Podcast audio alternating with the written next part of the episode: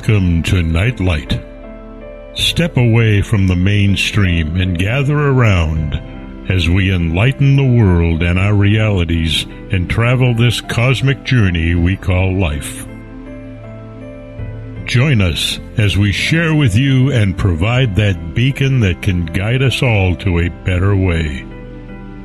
Explore with us as we examine a metaphysical montage of spiritual insights covering everything from the mundane to the magical, UFOs to unicorns, and everything in between. This is a time of awakening, of sharing and evolving, of spreading our wings and soaring on the cosmic breath of creation.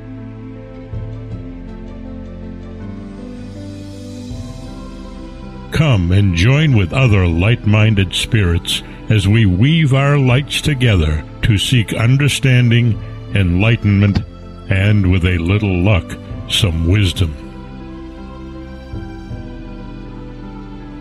This is Nightlight, a reminder that you are never alone.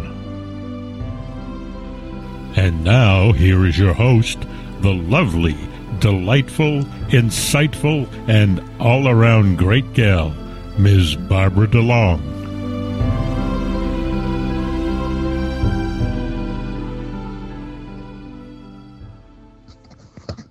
And welcome to Nightlight, everybody. Tonight we have again a treat because Michelle Afanti is with us. And just to remind you a little bit about Michelle, she's a published certified planetary systems analyst, consulting metaphysician and ordained minister. And since 1972, she's taught and consulted in many areas of metaphysics. She's lectured and given more than 15,000 live consultations on radio, television, and at seminars and workshops across America, and her columns have appeared in newspapers and magazines since 1985. Hello, Michelle. How are you doing tonight? Just great. It's uh, quite a time frame. We have that full moon in Taurus, and uh, the moon has now moved into Gemini. But that full moon in Taurus gives us a two week time slot where it's time for us to let go of the things we've been really stubborn about.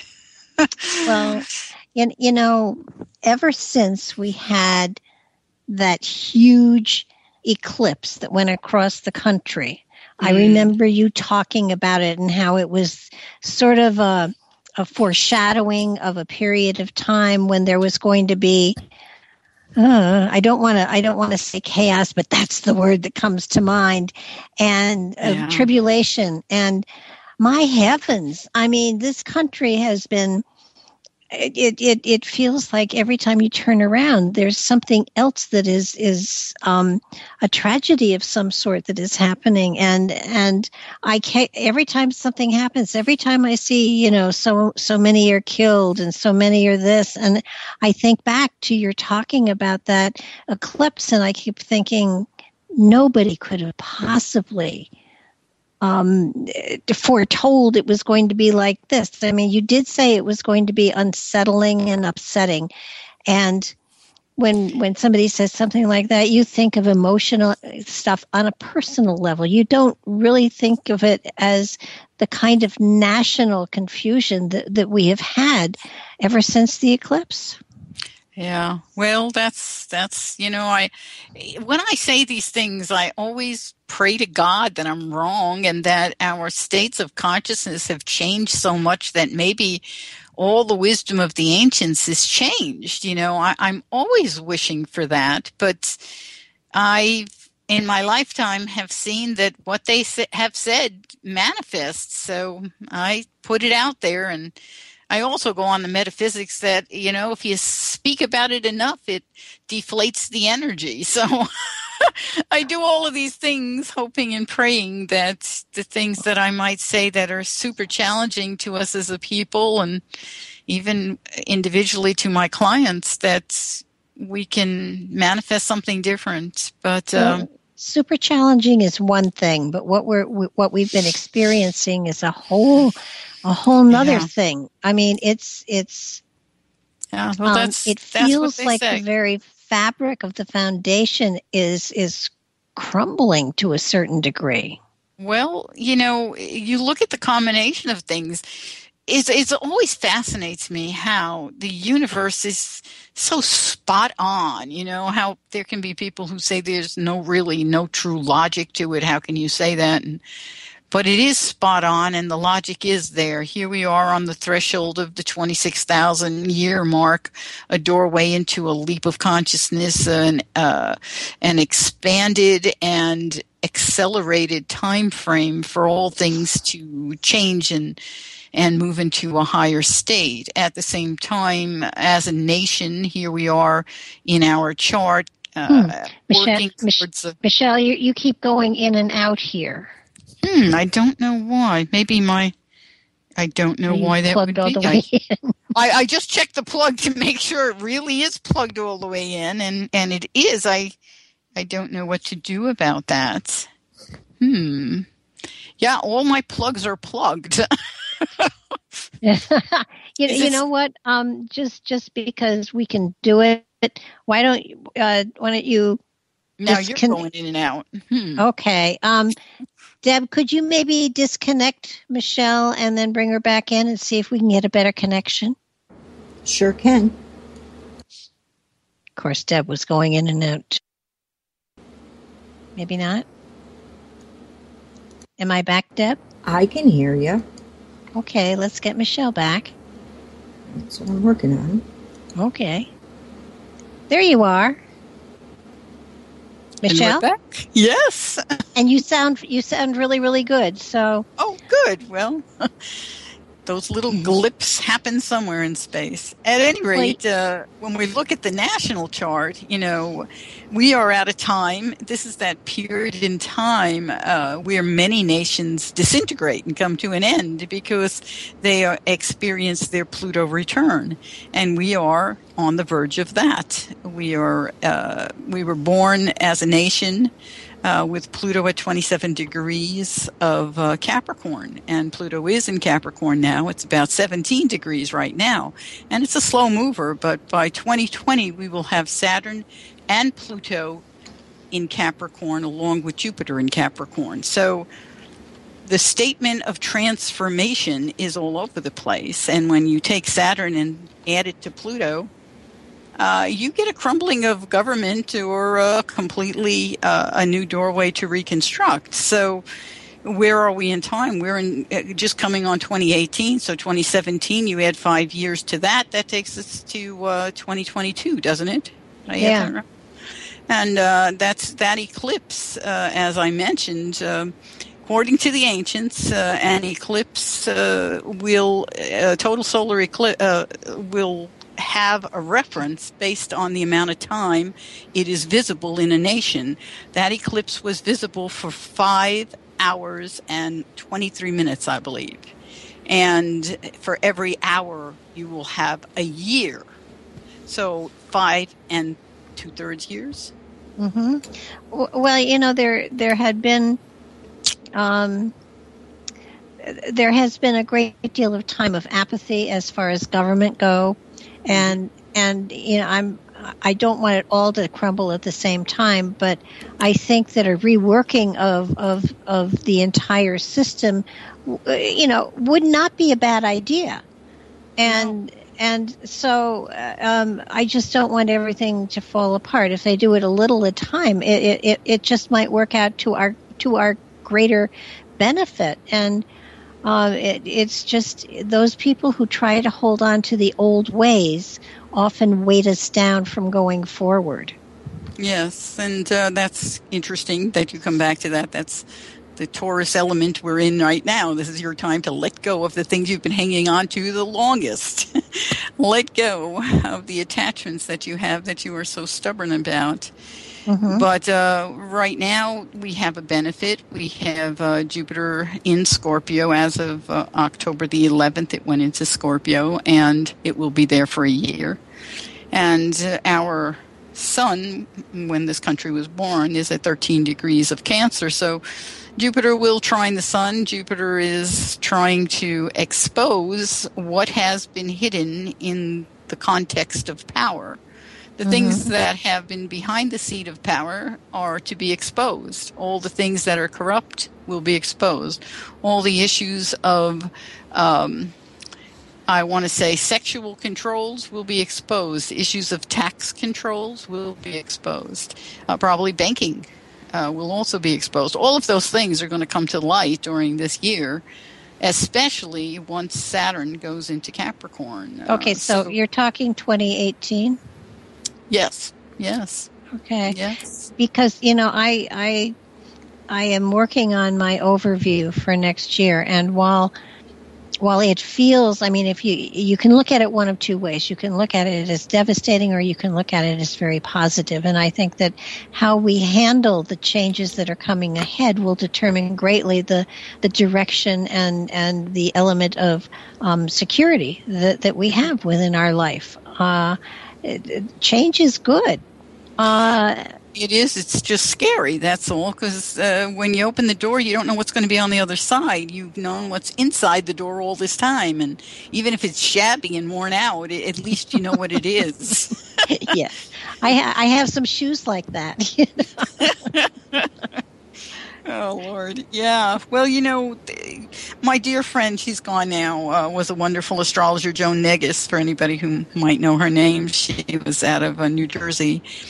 And uh, what she used to say about Pluto, Pluto, you know, is is the planet that just turns everything upside down. Transformation is what Pluto does, and it it uh, literally um, throws everything out with the the baby with the bathwater. So then you have to go out and find it. And uh, what she would say is, when Pluto gets in your path, go dig a hole, go plant some flowers, and go do the things that Pluto likes. Pluto likes to get in the dirt, so go dig.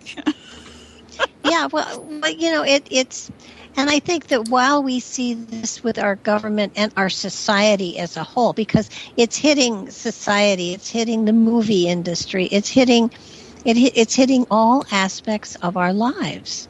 Mm-hmm. and and it's it's I, I know I, I look at my life and everything is shifting around in it. And it's very exciting because you know you you get sometimes you get into a groove that mm-hmm. becomes a rut.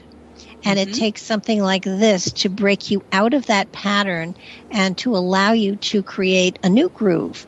And um it's it's very exciting. It's sort of like the old stuff just doesn't fit anymore. So I'm not talking clothes. Um, so I buy elastic waist. I'm safe. Um, but but but when it comes to professional stuff and practicing and, and, and it's really funny because I never would have thought um, I'm, I'm going to start doing videos. I'm going to be putting still doing the radio shows, of course, but I'm going to also be doing video shows as well. And and I, I and you know you're going to be a part of that. And um, I'm very excited about it. I'm you know I have to learn the program a little bit better before I, I make any um, you know forays into the, the the the realms of this whole thing. But the YouTube channel is is picking up people, new people are subscribing, and um, it, it's it's a very exciting thing for me. It's something I never thought I would ever do before, and yet kaboom, here it is. Suddenly, Yeah. Here's my drive, and and it was it was kind of like, but I was so comfortable the way things were. Well, I see calls for expansion. You know, Jupiter moves on, and we have to. It's activating something in your chart. I don't have your chart in front of me, so I can't go peek at it, unfortunately. Okay. But uh, it's it's activating something that's going to expand your world. And uh, I know in my own chart, um, I have Jupiter very close to the midheaven in Pisces. So now that Jupiter is in Scorpio, it makes a trine to that, and that's going to open doorways for me to do more, perhaps, like you said, more things that might include video, more ways to connect with the world. And uh, so I may, I may uh, um, now look for a, a publisher for a couple of books, manuscripts that I have right now. So, That's exciting. yeah, That- it is. And you know, it's it's funny because I talk to so many people who are who are so nervous because um, what they thought they, they you know they thought they had things set you know that at this time in my life i wanted to have stability. Well you do have stability but you have you have flexibility with that stability. And and that's what i, I think people don't understand. It doesn't mean you trash everything. It means you keep the good and you and you and you expand upon you, you keep the good and, and let go of the bad and expand upon the good so that it's a time of growth. It's a very exciting time. And um, yes, it means you're going to be forced to to roll your sleeves up and expand your horizons, which is a great thing. Yeah. Well, you know, stability too uh, can be something we all dream of. That's why every child hears the story ending in happily ever after. Uh, unfortunately, stability is not a reality. There is no such thing as stability. There is only the present moment. Uh, we think, oh yeah, I have this house now, and I have the right income, and uh, everything is going in the right way. But you don't know what's going to happen down the road. You know, people didn't know in in uh, the 1930s what was going to happen, and banks closed. Uh, mm-hmm. People didn't have access to money. Look at people in Puerto Rico; they had. Uh, many of those people had fine lives, and all of a sudden, Hurricane Maria shows up, and uh, they don't have any power. They don't have any water and, the United States government has provided a very limited amount of supplies where we as a nation should have taken care of all of those people. They're still without power. Um, mm-hmm. So we, you know, we can think it's all stable, but we really don't know. And to stay in that zone where we say it is and it's going to always be, um, that's really a false place to live. You have to live in the present moment and, and train yourself to. Uh, feel what the flow is doing and uh, follow it. Your heart's telling you what to do. Go with it. Yeah, and I think I think so many people actually have that feeling of of um, you know a, a, desire to grow and to shift and to change. But there's that you know if I change things, it might not be for the better. But but if you if you if you say to yourself, I, I'm going to keep everything just the way it is, it means that you're not growing and I, and you can't do it anyway. no, you'll get away with it for a little while, but eventually Pluto will show up. and well, everything that you've been hanging on to gets tossed. Uh, yeah, but uh, Pluto has that two by four that hits you in the face. is it's I think it's the only planet that comes with a bat. And you know, if you if if you aren't if you aren't moving along, if you aren't courageous enough to make subtle changes. And, and you know, if you make the subtle changes as you go, they don't become massive changes at one time. No. Uh, uh, the ancients said Pluto had a scythe. uh, that's Pluto is the Reaper, and uh, where Uranus gives you a little electric shock. so uh, these different planets have their own little toys that they play with. they all oh, have a yeah. weapon. It's almost like a video game, isn't it? Well, it is. Life, I've, I've said this many times to my students, life is, video games replicate life and all of these things replicate soul's journey. That's why we get intrigued by video games. And what do video games teach us? They teach us all kinds of things, as much as many parents say, I wish my children wouldn't continue to play them. Um, they really do. They teach you, you, you know, you get like five lives in almost every every video game. Mm-hmm. you reincarnate, don't you? yes, you do. And and you know the other thing they've done an, an, amazing study. They they worked with I think two nursing homes or three or four. I forget. They worked with a bunch of nursing homes and. In, in one group, they ex- exposed the, the patrons to video games of their choice, and the other group not so. You know, they could do they could continue whatever it was they were doing, whether it was reading or playing canasta or whatever. But but those that did the video games had greater mental acuity than those who were just kind of sliding through.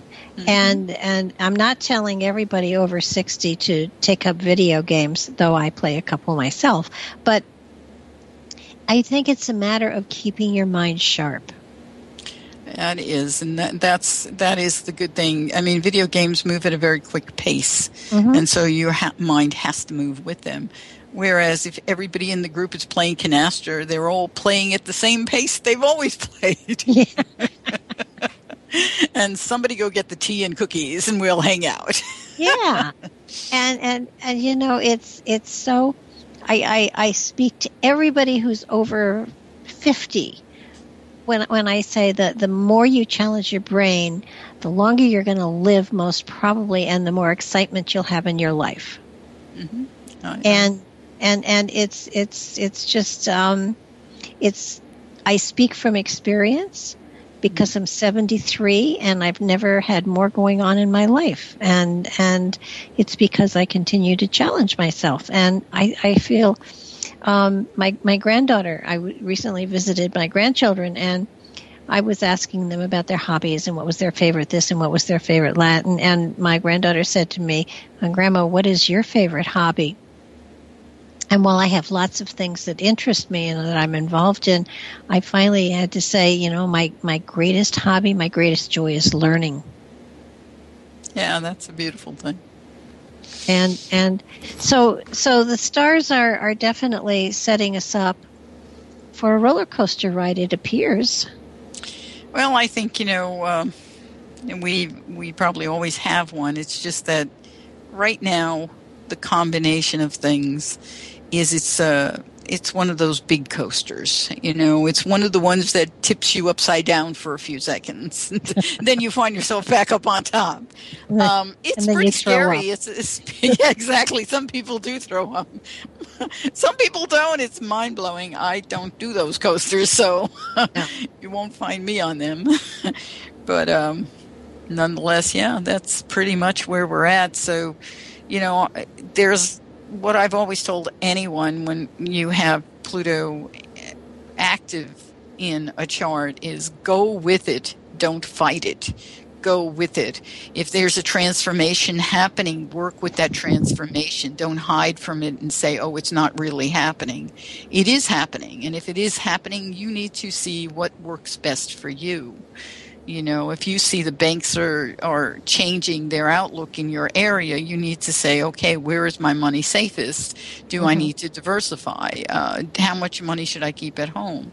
Things like that, you need to really ask yourself questions, and, and what your heart tells you, do it. You know, uh, don't do it out of fear, do it out of um, trying to stay a step ahead of what may be happening. And, um, you know, it doesn't hurt you to go and take action. It will hurt you if the action is taken on you. So, Well, it- with with the fact, with the knowledge that yes, we are going through times of incredible change, and and socially, as a country, as a as a culture, we're going through times of change with with all of these. Um, I don't want to even call them terrorists. It feels like they are they are guerrilla warfare. It's there's guerrilla warfare going on in our country and and I think that there are different things fueling a lot of these different attacks. Some of it is terrorism. At, well, it's all terrorism of one sort or another, but knowing that that is happening, um, and and frankly, for the next five years, I don't see a lot of change. Yeah, but I, th- I think you will. You are going to see a lot of change. Uh, will you see change in in uh, people's ideologies um, in terms of terrorism? I don't think there you're going to see the change, but how we handle it, how we look at it, will change. The way that you know, if you go to a simple experience where someone someone is attacking you for one reason or another. Uh, if you attack back it just gives them more power to attack you further. Yeah, eventually you learn that pouring love changing the way you look at the person changing the way you work with the person or receive the person uh, this opens doors to a whole different experience. So we will find a new way to work uh, with those who are um, are creating havoc in our world. You know, we have people in this country who become what they call a lone wolf and uh, get activated by ISIS, what we have to ask ourselves is how does that happen? Why does it happen? And what can we do to change that pattern so that there is less chance that anyone would want to go in that direction? Uh, there has to be some dissatisfaction with life that causes someone to even search for meaning in places that involve something as uh, horrendous as murdering other people. So, where and how do we change that? And those are the questions we have to ask and we have to start working on. I think there are people in this country who are working on them. But as a nation, we have to recognize that we have to fund that kind of research. We have to be behind it rather than funding weapons, more weapons of war to continue to fight or combat in terms of bombing. We need to look at our world and see what is the new direction we need to take to make the world one of an embrace rather than one of constant conflict. Oh, I totally agree. And, you know, during the Revolutionary War, um, the colonists were able to um, overwhelm the um, the, British the, British by utilizing guerrilla warfare. Mm-hmm. And that's what's being used upon us now. It's it's small groups or people who are not connected to anything or anyone else who take it upon themselves to to um, rebel and act and you know if they can get away but if they can't that's okay they don't really care and you know these people have have spent it's been years in in conditioning these people. And, and and you're right i agree that there should be a different environment. And if there's a different environment then these kinds of people won't be influenced by what's out there. But but at the same time i i really feel that there has to be some sort of watchfulness as to the kind of material that is out there on the internet because there is so much out there that that could could warp someone's mind, which is frightening. Well, that's, that's absolutely true. These are the questions of the society that have to do with Pluto transforming it. You know, as a nation, we've grown in uh, in a direction that is a technologically a, a world of wonderment. Uh, we have now to come to again. We we hit this platform at different periods over centuries, where we have to come to a new level of self responsibility. Uh, right now, many, many, many people in this country get their news from Facebook, and I think that is hysterical, um, and and sad because Facebook is a lovely place to connect with people. I, I don't disallow that in any way, but uh, unfortunately, many, many people will just say, oh, well, this came from so and so, so it must be true. But did so and so do their homework to find out if it was true when it was passed to them? Mm-hmm. I can't say how many times I have uh, written to people in my Facebook group and said, uh, I can't pass this on because I just checked it and it's not true. Mm-hmm. And here, let me show you how to check so that you won't pass anything on to anyone that's not true because we don't want to do that. There's nobody that I know who wants to uh, send propaganda to other people. That's not who we are. But we end up falling into a cycle that allows us to believe something because it came to us through hands that again did not they were not checking it. So this is where we have to become responsible and each one who stops and says you know what? I'm going to check that 1st mm-hmm. every time we do that we start taking on self responsibility and then we teach others to do the same and then we expand as a nation uh, and as a people to where propaganda will no longer penetrate us So that's what we have to do. I, mean, I've had people on Facebook say to me, but how could you even know if that's the truth? It's not the truth. How do you know that? And I said, well, you know, if you go to the Federal Register, you'll see if something really has been passed as a law. You will Mhm. see what actions have actually been taken by the government. It has to be put there that there is a law that says they must post it. So that's where you go when you go look there. And if it's not there and somebody's telling you it is, then it's not true. Oh know? yeah, ab- absolutely. And y- you're you, it's it's it's not just Facebook. No, no, it's of course it's not. it's news as well, and checking your facts, checking into things. I can't tell you the number of things that you know I've heard people say. Oh my God! Look at this! Look at this! Look at this! And it's like, where did you hear that? Yeah. And and it's uh, you know it's some it's most of the time Facebook, but sometimes it's on the news, and Yeah. it's a matter of Well, Come on. There, yeah, there are there are news organizations now that are really not news organizations. And I was talking to my sister some time ago, and she said to me, she says, "Well, they're not called news anymore." I says, "What are you talking about?" She says, "No, they now are labeled entertainment." I said, "Oh my gosh." yeah You know, because growing up, you know, I'm old like you. When we were growing up, everything, when they said it was news, you know, Walter Cronkite came on, it was news. oh yeah You And- know, he wasn't going to deliver something that wasn't the facts. That that's so true. And uh, these were the guys like like Hemingway that went to the front lines, you know, and and uh, it, it happily, hopefully, there won't be front lines anymore. But but it it just it, it is frightening, and so many people are they react before they question, they react before they think. That's You know, that's mob rule. we're we're coming, that is- yeah. That's mob rule, and we have to always be vigilant, uh, vigilant within ourselves and vigilant for our friends. Mhm. Because if I have a friend who starts to react, it's it's my job to say, wait, let's let's take another look at the picture. Let's expand our view of the picture. Let's make sure we have all the absolute facts before we do this. And then if indeed it is what what we're thinking it might be, then let me join you in that reaction.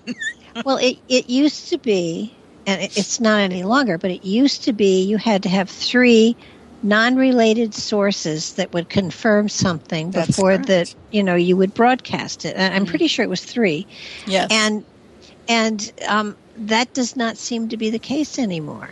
Yeah. And um, and, and if and, and they were they were sources that you could you could name Mhm. not not unnamed sources because you know anybody could be an unnamed source but but it it's changed so and and I do feel that that we are coming back to a time where people are starting to say prove it. Show me the facts. Let me know what you know what the facts are. And and you know then I'll I'll pay attention to what you're saying. And it is it is a shift and a change of consciousness that is going on within within you know the totality of humanity so that so that we have you know other co- people in other countries are are coming to a point where they will no longer take being dominated or or having a dictator over them or they're going countries I, I know the one thing that last year I, I predicted was that countries the borders of countries were going to change and some countries were going to split from you know they were going to split in half and it's it's happening or it, it's it feels like people are trying to change it. And I, you know, I'm not talking about the U.S. here. I, I think, you know, while while certain states have always threatened to secede from the union, I don't expect them to do so. Um, but I do expect um, some some of the borders of some of the states to change over the next couple of years, I don't which know. should be interesting. And I do they- feel that there are a couple of states that will be broken up so that they are separate states.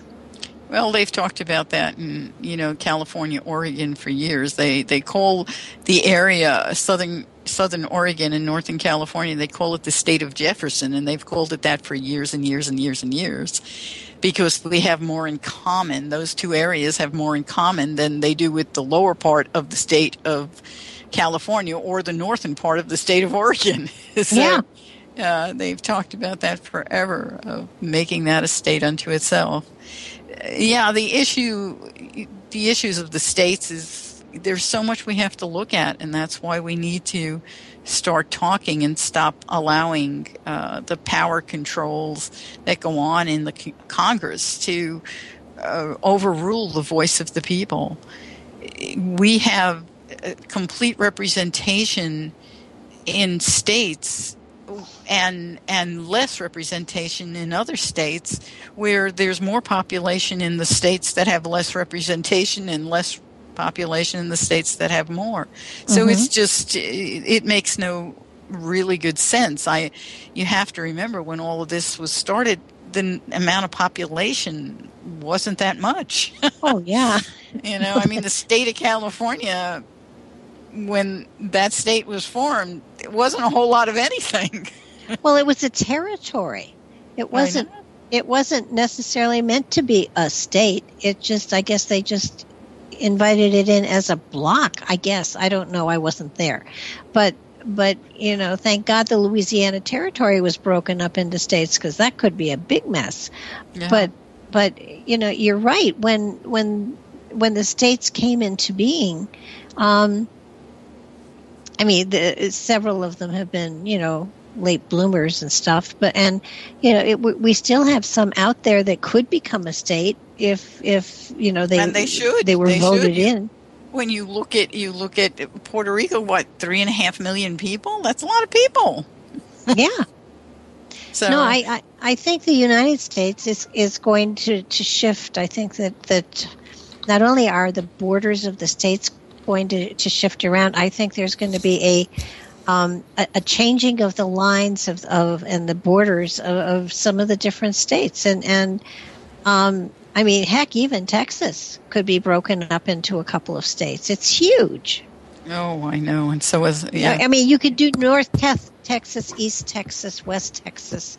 You know, you you could do it lots of ways so everybody remains a Texan, but you know, in a different kind of I think you'll have a hard time doing that because you know what? The shape of the state is really a symbol in that state. That's true. I can't see it happening, but who knows what the future holds. When you look at the 2020 transits uh, and progressions for the map of the United States of America, we have a tremendous amount of conversation going on and a reassessment of our language, our laws. Uh, there's a whole huge, very stressful time zone there of struggling uh, with communication and um, getting out to the world who we are. So, you know, we're, we, we're working on it. And unfortunately, we have to go through this terrible period of trying to understand what we've come to. When I hear people say, and I, mean, I, have, I have a brother who says this, it's pretty hysterical to hear it from him. Um, he'll say, but you know they're going to come and take our guns away. And I, I, and I say to him Tony they can't take our guns away. They would have to change the United States Bill of Rights to do that. And mm-hmm. we are not going to have states who will ver- ratify that. It isn't going to happen. You have to stop believing the things you're hearing. We can have sensible laws about guns without being fearful that anyone's going to take your right to own a gun Uh, anyone who perpetrates that is perpetrating a lie. It is part of our Bill of Rights. I know, uh, and you get, you know, people get out there and they say they're going to take your guns away. Be careful! They're going to take your, they're trying to take your guns away, and they're frightening people. And sure, and those what, people don't take the time to realize what it would take to take their guns away, and that is never going to happen. No, that's I try so hard to get people to look at things realistically instead of through fear. Uh, to hear uh, what I heard tonight, I mean, I, this massacre that took place on Sunday. Um, oh, oh, it's just, it's too, it's too painful to think about. And uh, but to hear the president come out and say, "Well, this is not a matter of gun rights. This is a matter of mental health." Well, I I don't necessarily disagree with the issue of mental health, but uh, it's also a matter of uh, having assault types of weapons, a weapon that you can put a a, a 30 bullet magazine in and mm-hmm. and and and run he he went through 15 30 bullet magazines 15 in a matter of minutes. That's a lot of weaponry. Well i think that that we have a right to bear arms but we don't have a right to bear weapons that are meant for combat. Well that's the problem you know um, combat weapons make no sense on the streets. You know, we're not going to defend ourselves from one person with, uh, you know, 17 uh, AR 15s. But the man who stopped him went and got his rifle. Right. He probably had a rifle in the back of his pickup, like most people here in the state of Oregon have. Yeah. And they have a right to that. And I'm proud of them for carrying it. If they need to get that rifle out to go shoot something. Uh, you know, there's a, an animal that's broken a leg. There's a mad dog running after a child. Uh, you mm-hmm. know, there's something that's happening where they need that rifle. We live in a rural rural area, and I'm I'm glad they have it, but that's that is not what the issue is. Handguns and rifles are not the issue. Assault style weapons and large magazines, those are the issues. If that man had a handgun or a rifle, he could have shot maybe four people before he would have been taken down. Right. And and that's probably the direction that, that, that they will go. Hopefully when, when it comes time for that um, you know, when you when you look at situations like this and you realize that we are in a time of change, and when we're in times of change, these sort of things happen. How does one protect themselves from this? How I mean, do you stop going to large venues? Do you? I mean, how do you? You're not going to stop going to church. Well, no, I, I, mean, I that no, is, you know, not. it's and that's I mean, this is the second church shooting. I mean, uh, two. I mean, it was a Baptist church, I think, down in Alabama, wasn't it, a few years yeah. ago? And uh, it, it's it's not acceptable. We need to just start looking at how do we i mean they could start doing metal detectors at churches they could start having guys who stand at the back door with rifles but that's not a good statement to say to children going to church. no, it's not. But but if it protects them, it's you know I I think of you know the the, the children that were killed, the oh, pregnant lady. I mean, it was just it was too much. And I, I know one of the the uh, ministers that spoke today said, you know, you can you can ask the police department to come in and do a do a an assessment to give you ideas as to how to best protect your congregation. It doesn't mean you have to have armed guards at the door, but there are probably you know things that can be done that will pr- protect from something like this happening. And and I think so so many of us have been apathetic as to our safety and not paid attention. You know the old um, that that the saying you know if you see something say something um, is is is a good thing. And and yeah. there are people out there who are unbalanced who behave strangely and and I'm not saying you you you know if your neighbor is walking around in their underwear you call in and report them for being out of their mind but but it is it is it is something to be more aware of your environment and your surroundings than you have been in the past. Oh. Well, the other issue, of course, is the issue of mental health and the fact that uh, the president uh, and this entire Congress, uh, or the majority of this Congress, yeah, the very first law that he passed was pushed by the NRA, that where he he uh, gave the right for anyone who'd been educated as mentally insane to have a right to to to buy a gun. That that law is completely insane. The American people don't want that law, and yet it was passed through Congress and signed. That's a law that the NRA wants. We don't want that. I don't want a man who's been educated as insane to have a rifle. That's insane. That is insane. it is. Yet, and and then he stood there today and said, "Well, this is a matter of mental health." He passed the law. He signed it.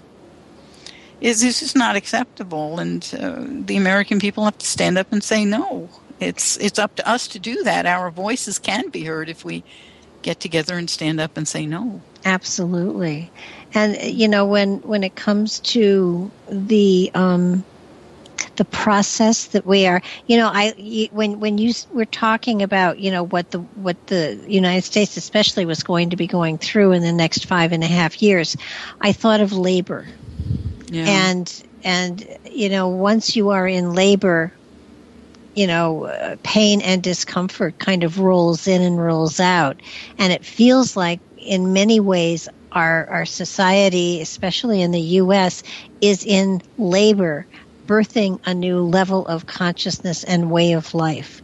That's and excellent, excellent analogy.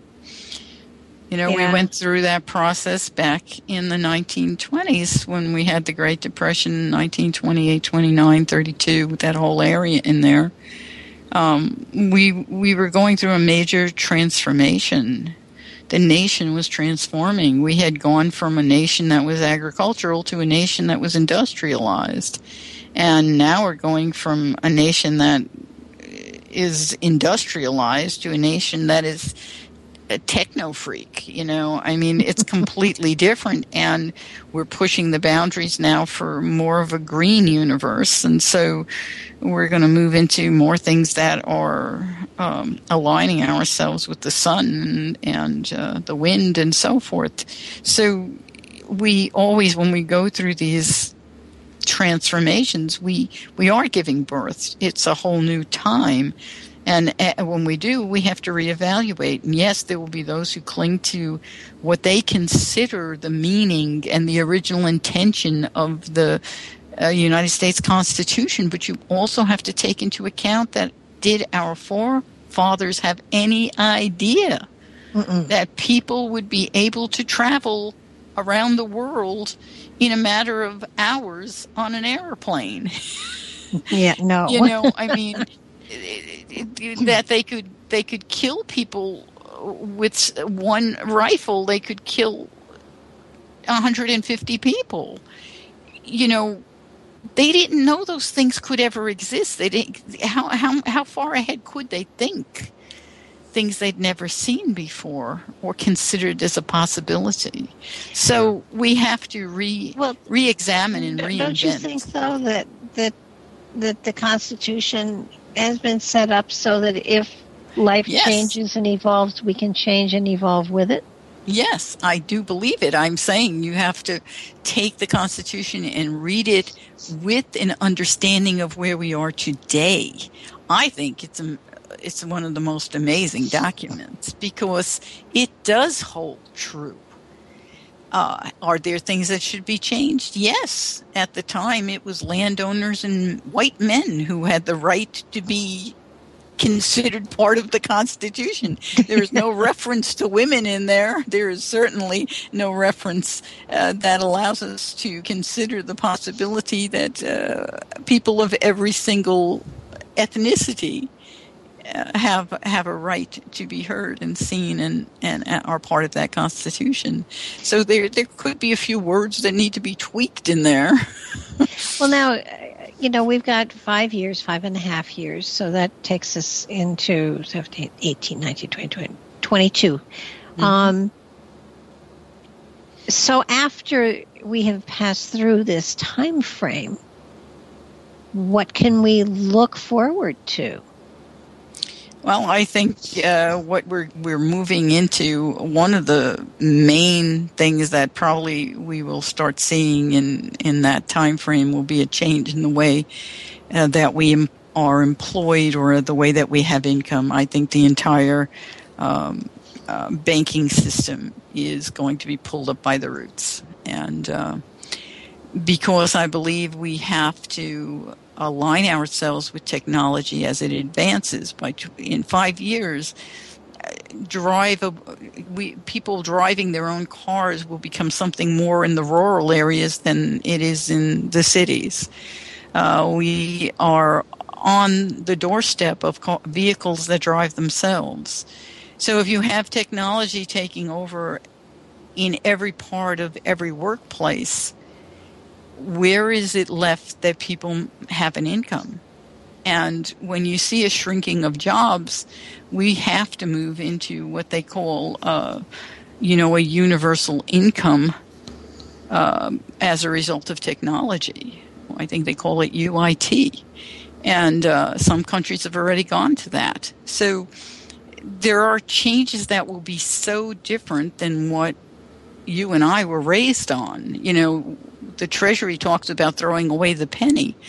We're talking about throwing away the paycheck and uh, and and taking on a whole new way of looking at our nation, and that will would mean that if technology is available to do most of the work, then we come into a place where we have to subsidize the people of the nation, and that's why you go to a universal income. Everyone, if everyone had a, a basic income, like I believe it's what is it, Singapore, um, has everybody gets like thirty six thousand dollars a year, and if you want to make more money, you're more than welcome to go out and do whatever it is that you want to do to make more money. But um, everyone has health care, and everyone should have health care. Mm-hmm. You know, to think that it's okay for people who are old and, yeah, maybe they worked their whole lives, but they worked at a low end job and they don't have a pension and they don't have the health care that they need they have Medicare, but they can't afford uh, the additional insurance it takes. And if I, I, was at a meeting the other day, and one of the women stood up and she said, "Well, they told me I I needed this cream, and the cream was eighty five thousand dollars." And we all just looked at her like, "What? Mm. nobody can afford that."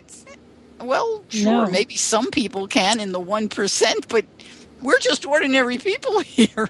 No. You know, My I have fr- I have friends that have health insurance, but they can't afford to be sick. I, I, yes, if you're if you're working for a living, you can't afford to be sick in almost every right to work state because they will fire you if you're too gone too long.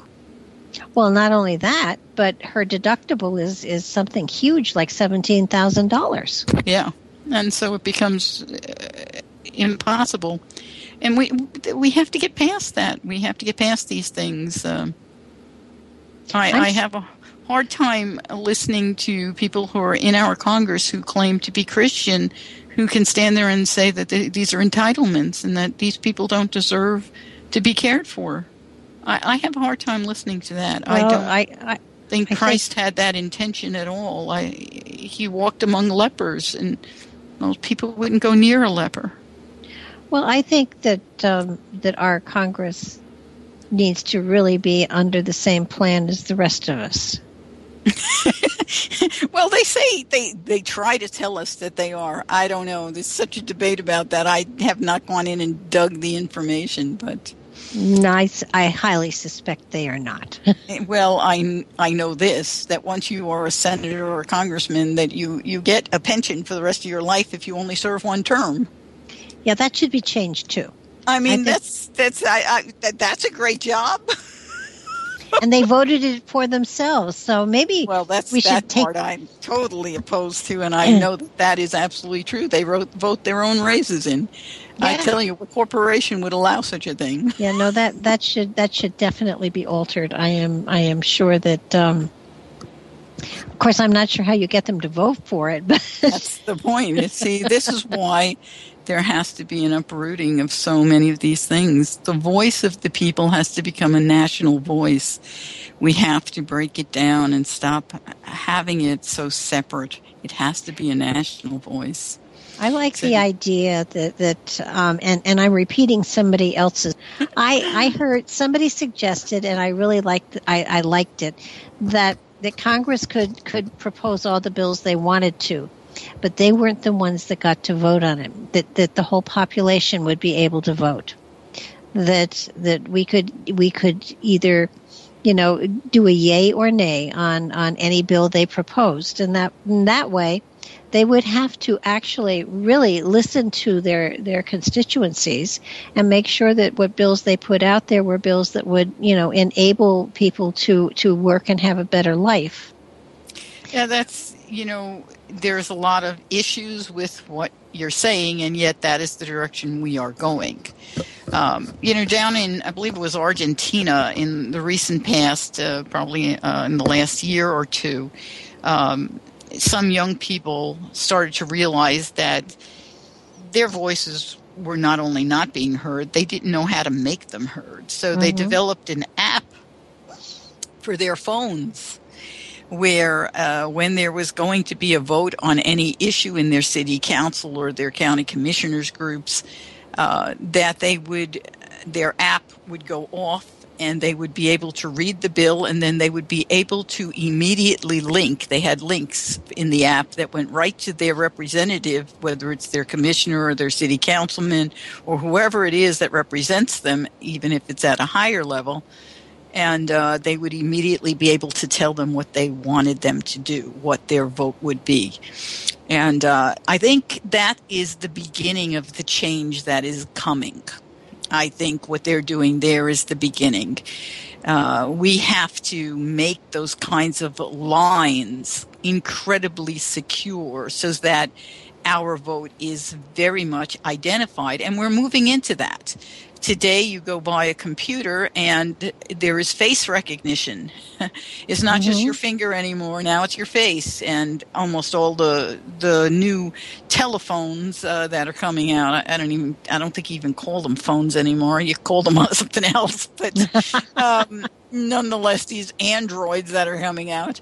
Uh, will have face recognition. And so once you have that, and that is everywhere, people will be able to vote with their face. and then things will become much more secure because you can't really uh, duplicate someone's face.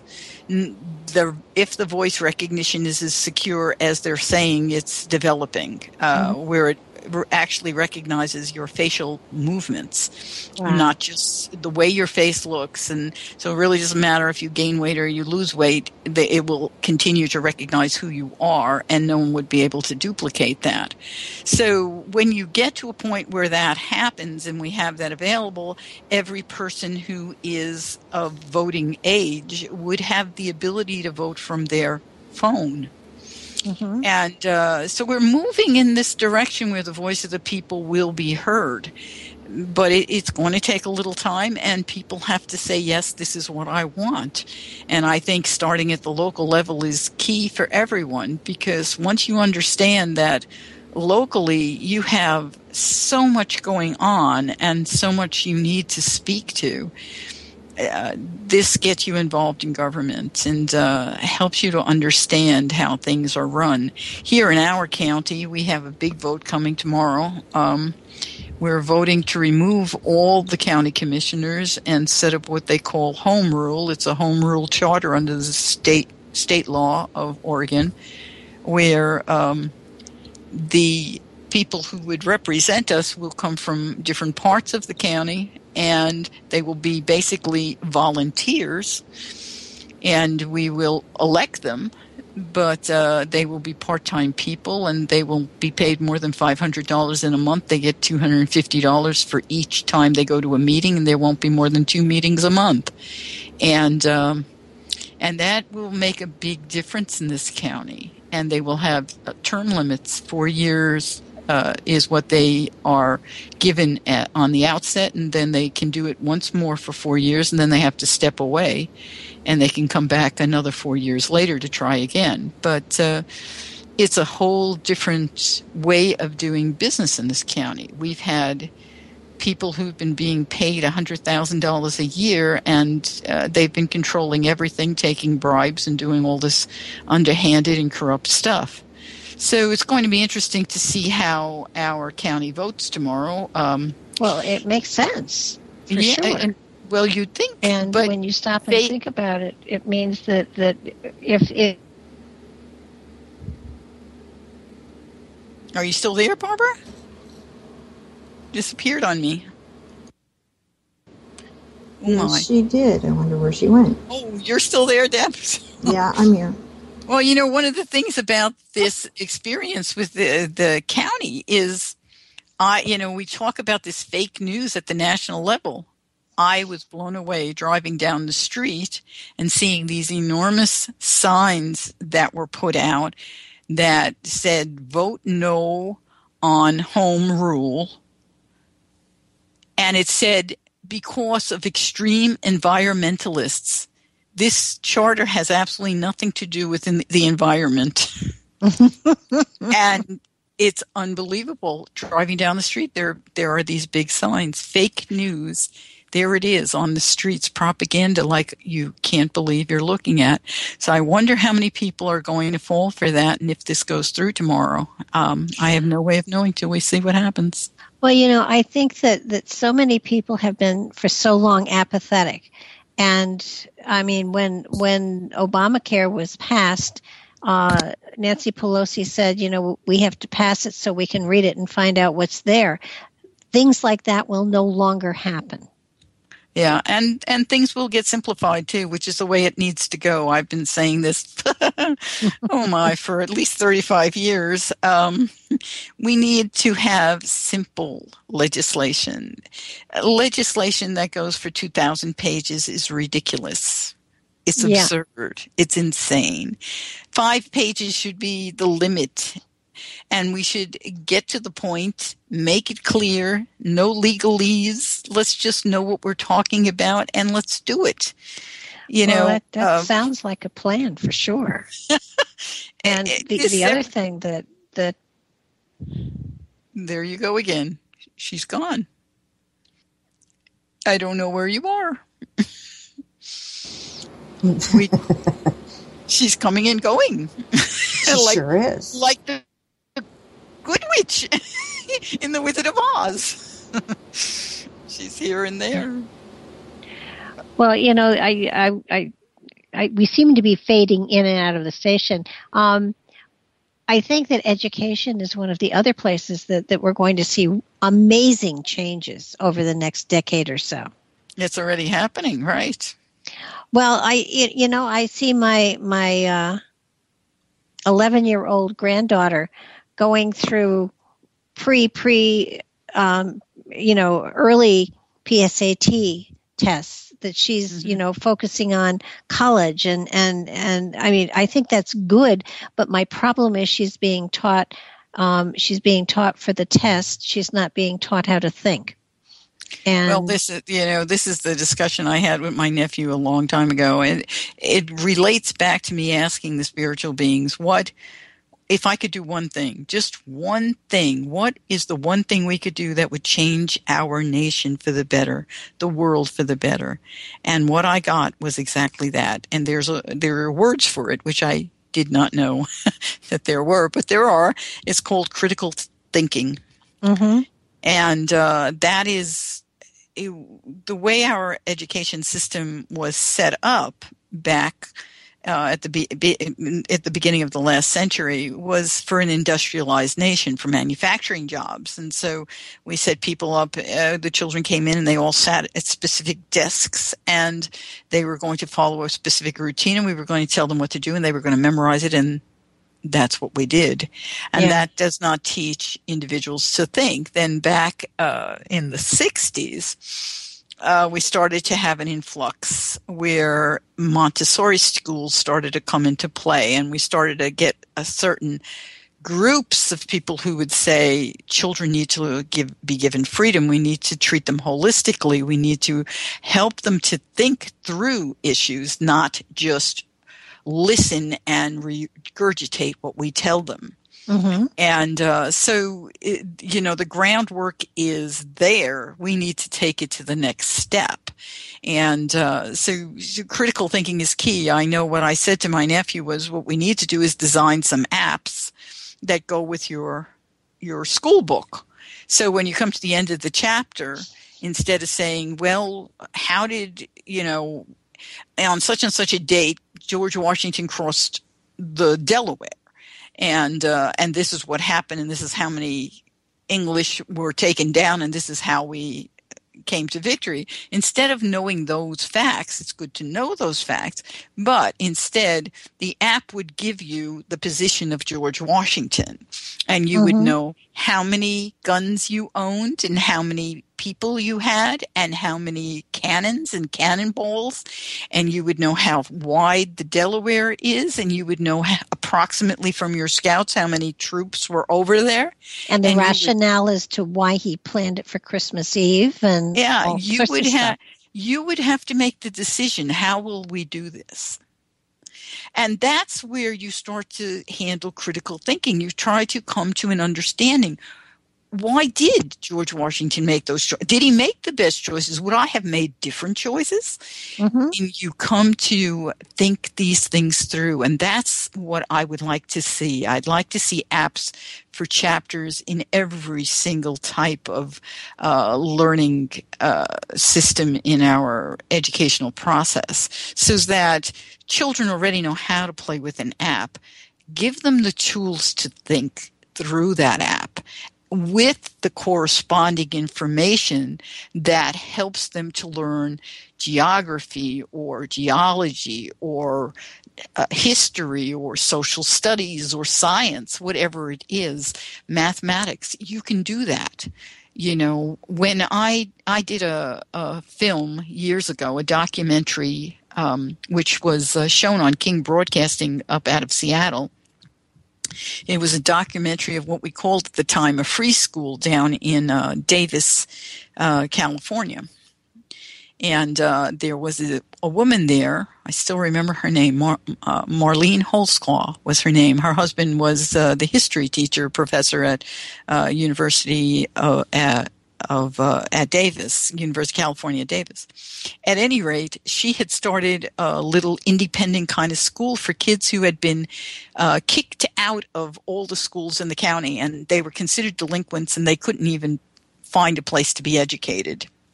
So she opened a school for the delinquents. and she created a free school, which has had the same basis as the Montessori schools that you, you treat everyone eh, holistically. Uh, the older kids can learn to teach the younger kids. It's an environment with all ages, and uh, you give the children the freedom to express the issues that they're experiencing instead of teaching them to hide them, to bury them, and to be normal with everyone else. And she had, uh, when kids would come in in the morning, they would form a big circle, all of them standing. There were no little pothole desks and chairs in her entire place. And um, and she would go around the room and everybody would have their say. And if somebody was angry or upset she would say do you want to speak about it? And if they didn't then she'd say well you have a choice. You have the big red chair and they could kick it they could tear holes in it they could jump on it they could do anything they wanted to to it or they could go out into the playground with the ball and run around until they got exhausted and then come back. And when they were done with whatever their anxiety was, she would form the circle again and let them speak. That was amazing. We oh, yeah. watched these kids do things that these were supposedly delinquents. We saw them uh, compose music. We, uh, in our documentary, we showed them creating computers.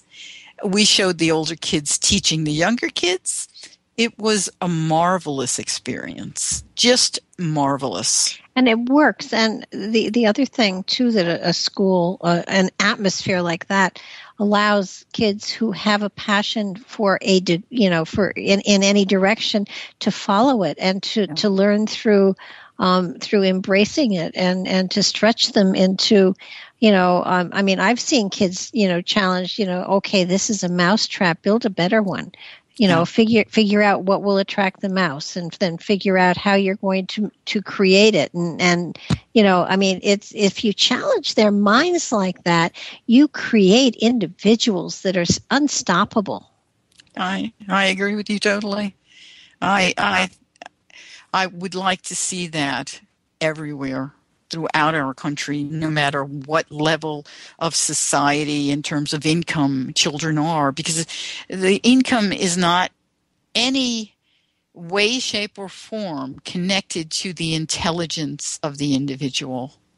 Oh, yeah, It has absolutely. nothing to do with it. Color, race, none of that has anything to do with the intelligence of the individual. These children, there are so many magnificent beings on this, in this nation, and on this anybody. planet. Anybody can be successful. Absolutely, I believe It's that just it's just core of my soul. allowing them to experience. Oh. Well, I've I've said for years it would be nice to have a mentoring program that's available for all children, and through the internet, this is possible. Um, I've said that I would love to see a mentoring program where children could go on and they can say, "I want a mentor, and I'm interested in doing this," and it could be something as simple as saying, "I want to get rid of roaches in my house." And Yeah, no, uh, it's- it's- someone could help them, show them how we achieve that goal and how long it might take, how you set that up, set that in motion. And if you have to raise funds for it, how to raise those funds. What do I you hope do? I can hear you because I can't. Oh no. this is an Uh, odd did- night. can, can you hear Michelle, or is she dropping off for you? No, the only one I hear dropping off is you. Okay, so I I'm the dropout tonight. Oh my. At any rate, Oh. I, I see that as very possible. but and but you know the it when I think of um, school, when I think of you know two master's degrees, and then I look at at what I have accomplished and what I have done uh oh. I need to he- I need to hear the rest of that statement. Oh, I, I said, you know, I, I have my mass, I have a bachelor's and two master's degrees. hmm And none of that, absolutely none of it contributed to where I am today. Well, if I tell you what I think of all of that, when people ask me, what are your degrees? And I have degrees, but I, I always say, you know, what I witnessed when I was in college is that people can have a degree or get a degree uh, and not know anything Absolutely. because they are. I know PhDs that can't tie their shoes. Yeah. Well, I mean, they Thank can God also for Velcro.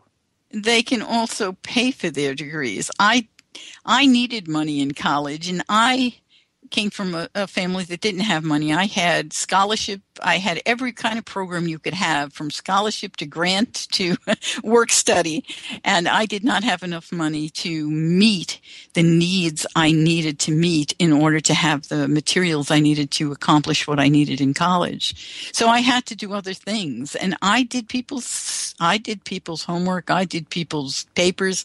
I charged a specific amount of money and I knew I could get an A paper or I could get a B paper. I never had anybody hire me for anything but an A. So, you know, I don't trust paper. I like to hear what the person has to offer. It's who you are. Uh, you'll tell me who you are when you speak. Oh, absolutely. I, I tell people that all a, all a piece of paper tells you is that you had the money to buy it. Or- and it might tell you that you really worked hard too. It just everybody's different, and uh, but uh, it it doesn't it doesn't guarantee that you are what you say you are on that piece of paper. Is all I'm saying. Yeah. And yeah, and I, I truly believe that, that the children of today are brilliant if given a chance. Yeah, I believe, you know, children to me are the greatest national treasure we have. There is no greater treasure than our children.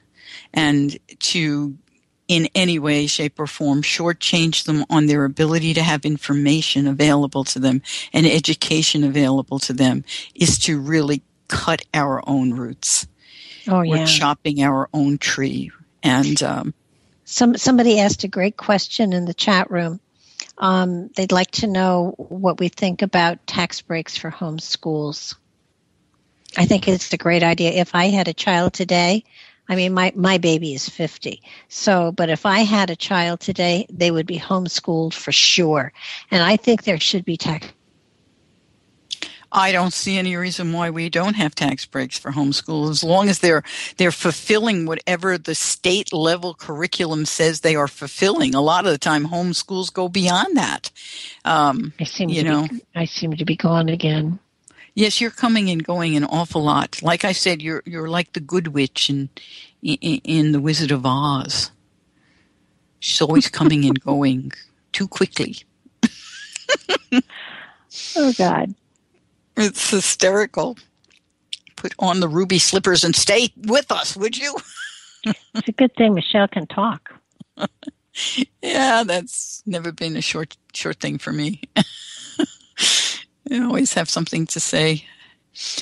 That's a, but that's a great question about homeschooling. We need to have available uh, a lot of different ways for children to be schooled.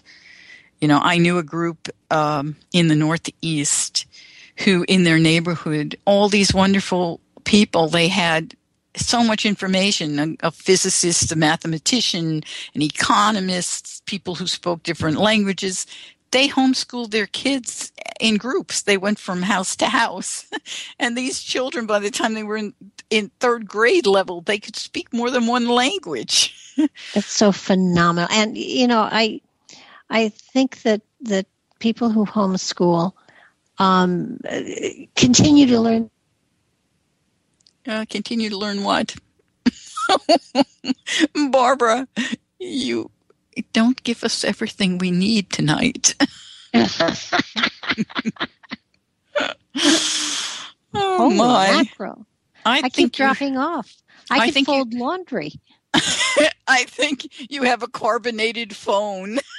I think you're. I think you're right. I think there was an E, EMP, EVP, whatever you know, blast to my area or something. Um, no, I, I, I am totally, totally, totally in favor of homeschooling, and I think it should be an obligation. The parents should homeschool their kids because, in in many cases, the parents will learn just The only problem with that is parents have to make a living and they can't be there for their kids in the society we live in right now. However, when we get to that time, which will be coming, the UIT time, uh, universal income based on technology, uh, there will be so many more options, uh, so much more opportunity. Um, I don't know if I'll live long enough to see it, but I will come back. I was, yeah, I would imagine you will. Um, yeah, I keep going and coming back. I keep getting resurrected here. I think my Skype must not like me tonight or something. Um, but I wanted to, I wanted to, to get back to a little bit about, you know, what, what, what's coming for all of us. And I'm, I'm wondering of all of the aspects in anybody's chart, what is the most Oh, there she goes again. We really needed the rest of that sentence. It's a little hard for me to comment. We sure did. That, that's I can't sure. comment on what's not there. And I'm only coming in so that you know we're here. You know, Uh, what is the most important aspect, or the most important planet, or the most important? I don't know what she's going to say? Yes, all of it. Um, Oh. no, no, I, I really would like to know. I mean, you know, everybody basically knows their sun sign, their moon sign, and their rising. They they seem to know those three. So, which of those aspects? well, the most so- important of those three is your moon sign. Why? Because it is the most active. It is affected the most. The moon moves the most rapidly. And the moon represents our emotional nature and what we need. Whereas the sun is simply our ego, it's the key personality. But the moon is all about who we are and how we go through life is all connected to the moon. What we desire is our moon. And, you know, the United States of America has its moon in Aquarius. So, what does America desire? It's a fascinating question. Aquarius is so many things. Aquarius is logic. Aquarius is um, all of the unique and unusual inventions. It is uh, the sign of the inventor. It's also, according to the ancients, a sign of the healer. So, wow. So, what does America want? what does America desire? And when you think about it, America probably has led the world in inventions. And Okay. there you go, Moon in Aquarius. So where somebody's moon in is gives them more information rather than a sun sign or something like that. Uh, in my opinion, yes. I mean, it, we can talk about sun signs, sun and and moon or sun can be mitigated. So we can't say absolute in anything. Uh, you know, I had a lady come to me years ago um, to one of my astrology classes, and she said, "I think this is all a bunch of bunk. There's nothing to it. I'm a Cancer, and I read all those things about Cancer, and I have nothing to do with them." I says, Mhm. "Well, your your sun may be mitigated." I says, "Let me hear tell me more tell me tell me when you were born and and so i did her wheel right on the you know i did what i call the napkin wheel i did her wheel on my bull, on my big uh, white chalkboard and um and I said, well, your sun falls into the eighth house, and you have sun in Cancer, and Pluto, when you were Mm. born, was also in Cancer. So Pluto and your sun are in the eighth house. That is the house of Pluto and Scorpio. So you are probably a whole lot more Scorpio because Pluto will dominate your sun. Sun does not belong in Cancer. It's not exhilarated in Cancer or exalted in Cancer. And to have it in the house of Scorpio will, when it's conjunct Pluto, Pluto will overpower it because Pluto's in rulership in that house. So you're going to be more Scorpio than than Cancer. And she Well- says, "Oh my God, what's Scorpio?" And I told her, said, "That's me. That's me. That is definitely me." I said, "Well, that's what happens. You know, that's why you can't have an astrologer tell you, well, yes, you were born, so that means you're this. No, there's you know, ah. another story to that. Are you still there? I think we lost her again. this is, this is mind-boggling. I'm never quite sure. again. I don't know about this experience. It's so different.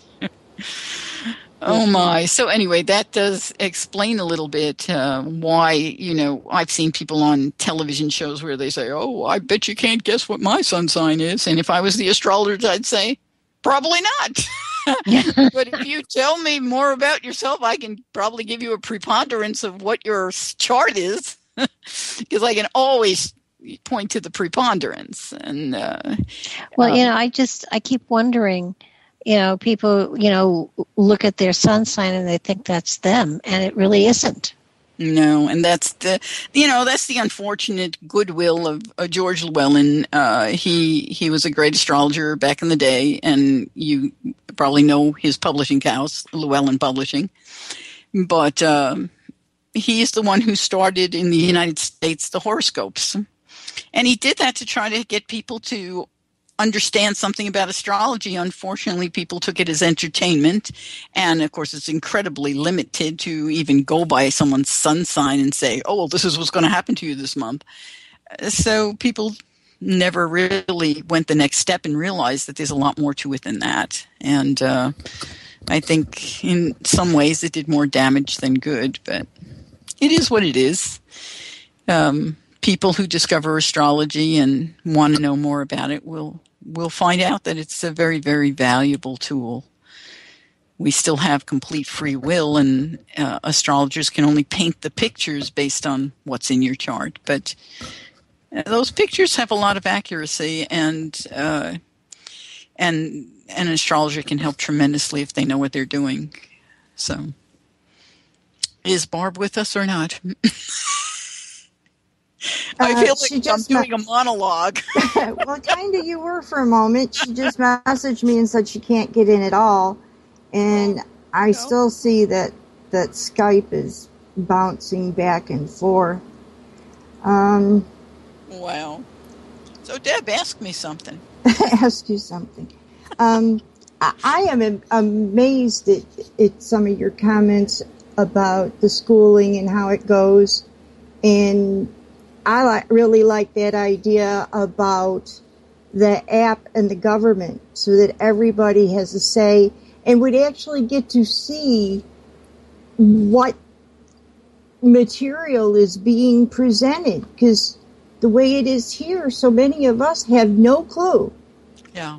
And right now we have a Congress that's making sure no one has a clue. I mean, they they did the health care bill in closed behind closed doors. They didn't even let the Democrats in. They just took the Republicans in behind closed doors and wrote a bill. And they did the same exact thing with the tax cuts. This tax cut cut cut bill, whatever he's calling it.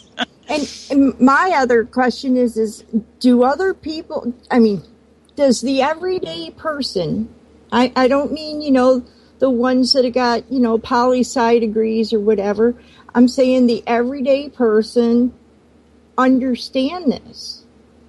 Unfortunately, uh, most Americans have to work very hard to, to, make a living, to raise their children. So, how much time they have to give to politics uh, or to their community is incredibly limited. So then they're going to end up depending on a news source. And unfortunately, not all news sources are journalists. Right. There are tra- mm-hmm. too many news sources today that are propaganda machines. And so there are many people in this country who are not, they think they're getting the news, but they are not getting the truth uh, they are not getting the news. When you know, when I was raised as a journalist, I I I I've been a newscaster uh, in the past. Ah. The, what I was trained to do, or what I believe should always be done, is you give the American people the facts and let them make a decision.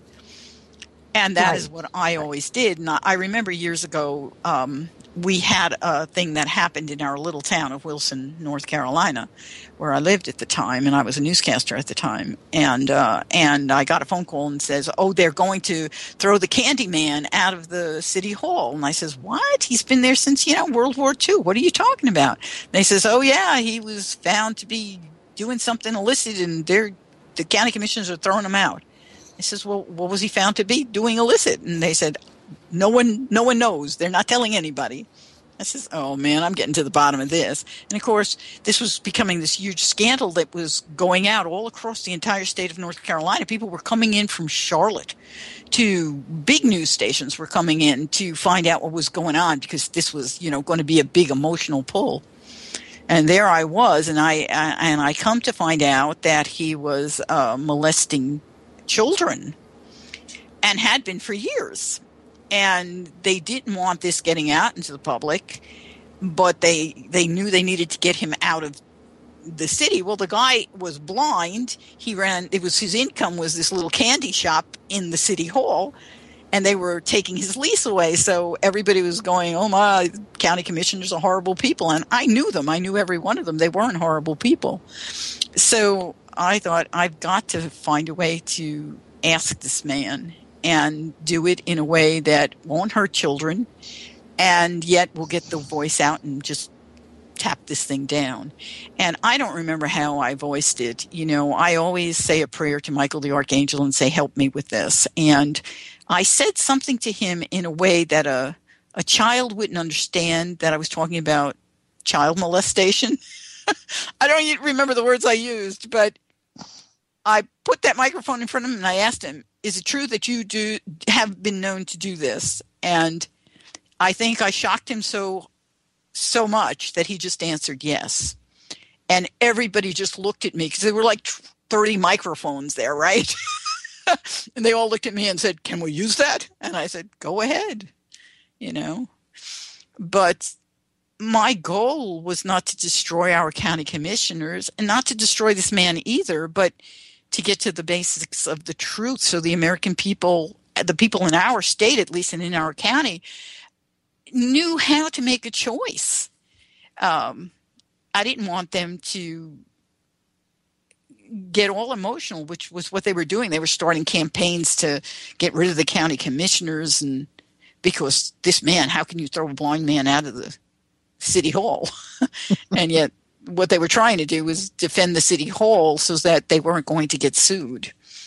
So it was a really touchy situation. But as a journalist, when you're a journalist, that's that's your job. So that people don't go out and fight for something that's not true. Whereas what's going on today is they're coming up with things that give them more points. They get more readership. Uh, even then, that's what they were looking for from across Charlotte. Let's get more readership. Everybody will get up in arms about this. And so they, they lie and tell stories to get everybody up in arms so they can make more sales with their advertising. More people will be watching. That's horrible. That is so debased and without integrity. It, it breaks my heart to think that that goes on and how many Americans are living their lives believing what they hear that is propaganda. You're right. It's but I was starting you know, to think I think it's been about 30 years since I actually listened, you know, in earnest to the television news simply because it was all one-sided. It was what they wanted you to hear to get rate and I felt then it was to get ratings. You know, they were Exactly. That's what it's about. That's that, that's not what news is supposed to be.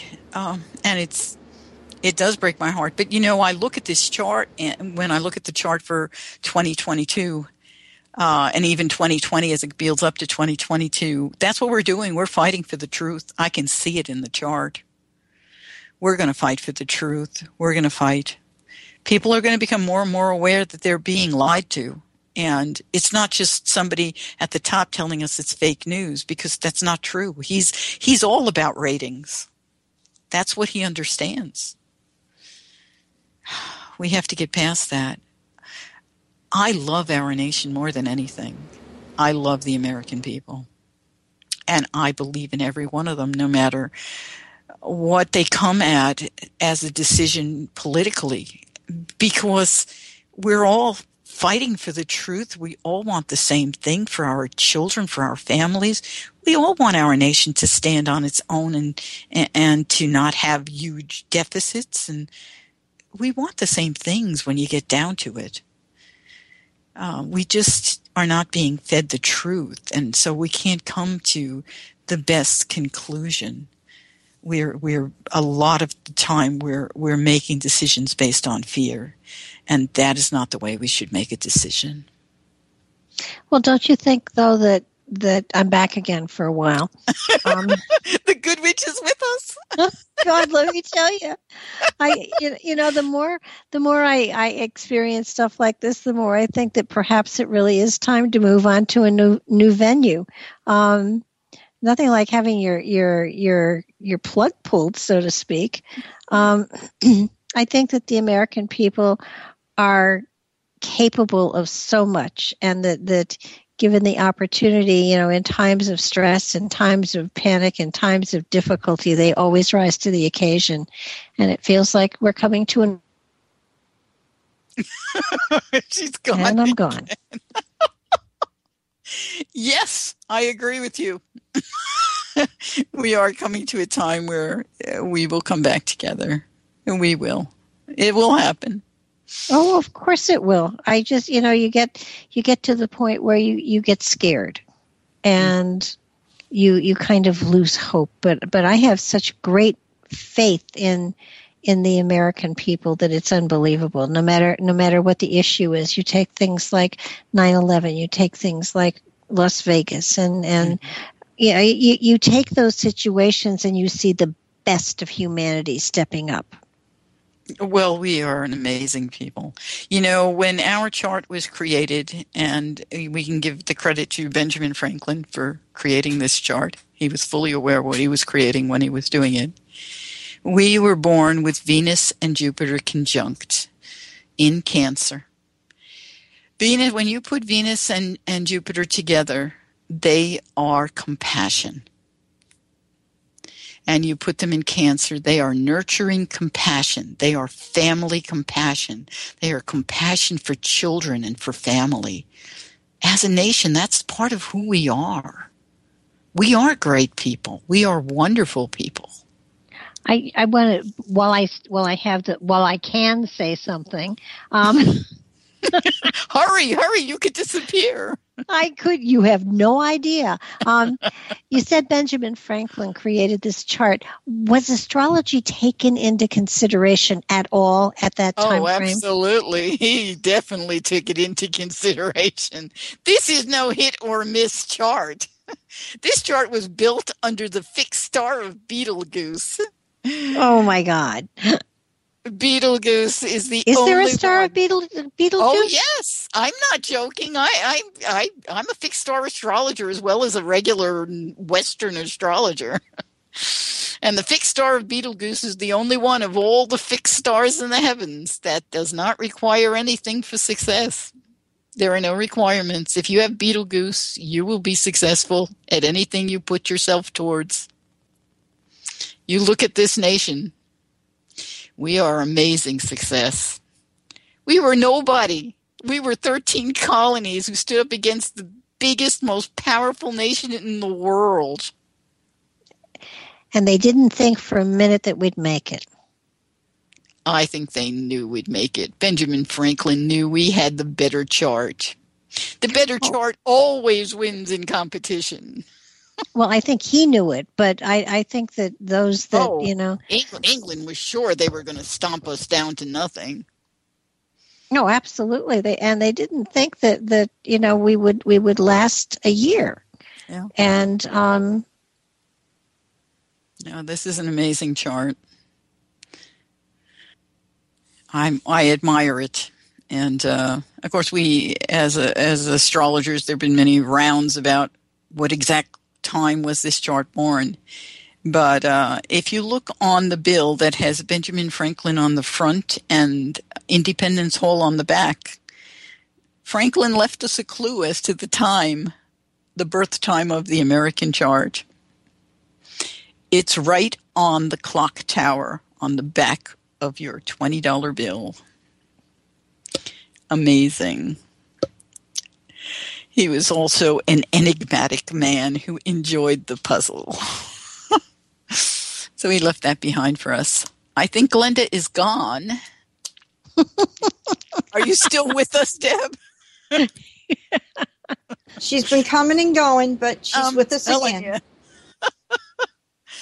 oh man, I don't know what else to say. I mean, I suppose I could talk for hours, but not sure what to say at this point. Any questions? Anything out there? Anyone want to know anything that I could probably answer? Well, I'm Deb. sure you can answer an awful lot. Um, Oh, wait. I hear Glenda appearing with her bubble. she says she's here in spirit. there's no guarantee how long this is going to last. oh my Goodness, this is unbelievable. This is truly a unique night. I, you know, it's really it's it's funny because, um, remember I Oh no! I can't. She starts a sentence, and I'm expecting more. Yeah. Now she- no, I'm still here, aren't I? you, Well, you are now.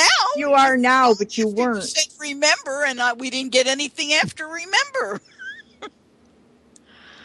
I don't believe it.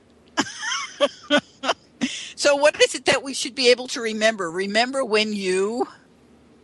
Have no idea. It's gone. Oh, I mean, you, you know, I, I, I, I have a, I have a feeling. You know how the moon is is is void of course. Well, I think that my station is void of course at this particular moment. And to me, void of course means there's nothing there. Well, that is what void of course does mean. It means that, uh, in, in the case of the moon, void of course, it means that the moon has passed all Ptolemaic aspects to other planets and therefore is making no contact. Or N- Nibiru may be coming in here and and you know interfering with with the uh, the signals and stuff. Um, no, I no, I I feel that things like this uh, um, signal change, signal new opportunities, and and I I am so excited to think that that all of all of the people in the United States have this opportunity now. You know, it's a time where they can um, let go of everything that has been weighting them down, and they can look at some of their passions and incorporate them into um, into into their realities. It's a time when when th- there is excite. I mean, this is a time of great excitement. I know a lot of people are panicked, but I think it's a wonderful time. Well, you know, we all have the opportunity to see the glass half empty or half full. Mm-hmm. And uh, choose half full because it's definitely a better choice. Um, Yeah. Well, I think tonight I have a dribble cl- cup. Um, you have a hole in the bottom of it. unbelievable.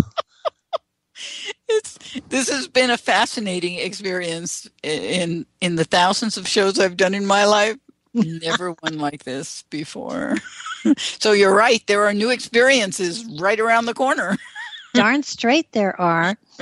No, I well, you, you know, happily, you know, you have no problem talking, nor does Deb, so that you know when I drop off the face of the earth for a while, I'm I'm fully confident that that you know the show will go on. we'll do our best to carry on. I've been sitting here doing, um, you know, Candy Crush while I've been twirling and off Have the. you really? you know, I have never done Candy Crush, but my nephews told me about it years ago, and it was when I first got my tablet. So I thought I was ordering Candy Crush, and what I ended up with was a cheat sheet for Candy Crush, and I never did get the program. Oh my goodness. I do Candy Crush jelly and um the only thing you have to be careful of is, you know, every now and then you can buy stuff so that you can cheat and you shouldn't do that. But um I it it, it is something that keeps your mind occupied and it's it's it's it's another one of those ways of keeping your brain going. So Hmm. but Candy Crush is free and um you know, I would I you know play with it when there's there's boredom setting in because um, I want you you all to know that I have said some absolutely brilliant things tonight, which Which obviously we weren't able to hear. I have been at the top of my game. I have been totally, absolutely, inspiringly, just so creative that that um, Uh, I'm you're, you're a bit over the top at this point, I think. We're not buying it all, but we love you anyway. I gotta tell you, I mean, it, it, it, I think it's something that happens to everybody, and I think you either laugh about it or do you cry, and I will choose to laugh. Um, I think that's it- wise. I mean, at least, at least Deb was not stuck with somebody that I, I had, you know, the the um, the guests from hell a long time ago, and I didn't hadn't really spoken to them before we did the interview, and I realized within the first ten minutes that they only had two things that they or three three things that they said, uh huh, no, yes Oh my God. and and I and I I just I started I started to sweat right away and and I must have dropped five pounds just in sweat in the two hour time frame because they were they were not going to talk to me. They would I would ask a question and they would say yeah. Lord. so oh, so ergo I, d- I decided that if the, if a person couldn't talk with me and be spontaneous then i wasn't doing a show no matter how damn brilliant they were and and there have been a couple that were just brilliant Yeah, it's there. You know, there is a real gift to being able to uh, express. You could be brilliant, and your brain really calculates well. But when it comes to touching the public with what you know, uh, some people just don't have the gift to do that. And so, you know, we're really fortunate. Those of us who do, really fortunate. i didn't hear what you you. said but i'm sure it was brilliant too oh my lord, she's she goes and comes too much. Just proof that this is a live show. Uh huh. i mean you know i'm going to have to listen to the archive just to hear what you said Uh, too far gone now. yeah. well, no, it, it's I, I think that spontaneity is just one of the most wonderful things that you can have, and and the ability to to you know just kind of soldier on no matter what is is is inspiring. I think that um, if our country and the people in it during this time of shift and change can just go with the flow and laugh about it when it becomes unsettling that that we can conquer the world not that we want to yeah.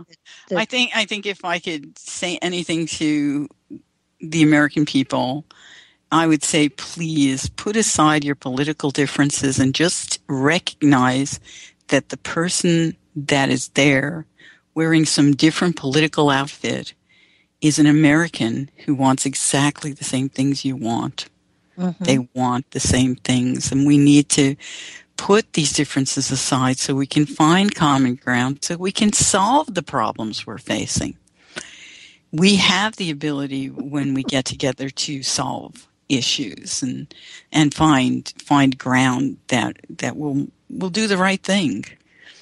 Um, just we have to get away from this idea of mob mob consciousness, which is being promoted from a, a hierarchy now, and that's not who we are. That Venus and Jupiter conjunct tells me who we are. We are a loving people. We are a compassionate people. We will take care of the children. We want to take care of the elderly. We don't want to be a people who just discards human life. That's not, that's not us. We have to remember who we are. Well, if I had my druthers, I'd do away with political parties. Well, they will go. I have said that by about 2086, I think we will be past the political parties. I'm hoping it'll be sooner. I hope it'll be in the 2030s that it really happens, but I'm pretty darn sure they'll be gone by 2086. And if you have face recognition on phones then every individual can vote, then we don't need political parties. We don't need them anymore. We never needed them. Uh, some of our founding fathers were completely opposed to any such thing as a political party because by having two opposing parties, you have control issues mm-hmm. instead of having the voice of the American people being heard. Time and again, we've seen that the majority, when the majority voice is heard, it is always the correct choice. It's always the correct choice. Well, no, I agree with you. And I'm just not sure you know, political parties carry so much power these days. Well, that that's the only way they're going to go is with a major transformation, which is what we're doing. That's what we're in. So, you know, this uh, as much as we this eclipse uh, portends all kinds of things, I think it's also uh, something that will uh, unbalance and rebalance uh, the nation. And with it will come a new clarity. And that new clarity, if we can speak our voice directly um, through the new technologies that are being worked through at this time, uh, we won't need those parties. Because any individual then can say, I want. And I've said this years ago. I mean, we should be electing people through uh, a positioning. Start in the county. The county says we have no one. This county says we have someone. That county says we have someone. And the state says okay you these are the people we have for the state of oregon. Oregonians who do you want to represent our state? Pick him or mm-hmm. her and then that person goes into the group for the nation. And maybe some states won't have anybody at all. I mean how often will wyoming have somebody or North Dakota. So, Michelle, thank you so much for being here. Wish I could have been here all the time, but. Me too. Good night, everybody.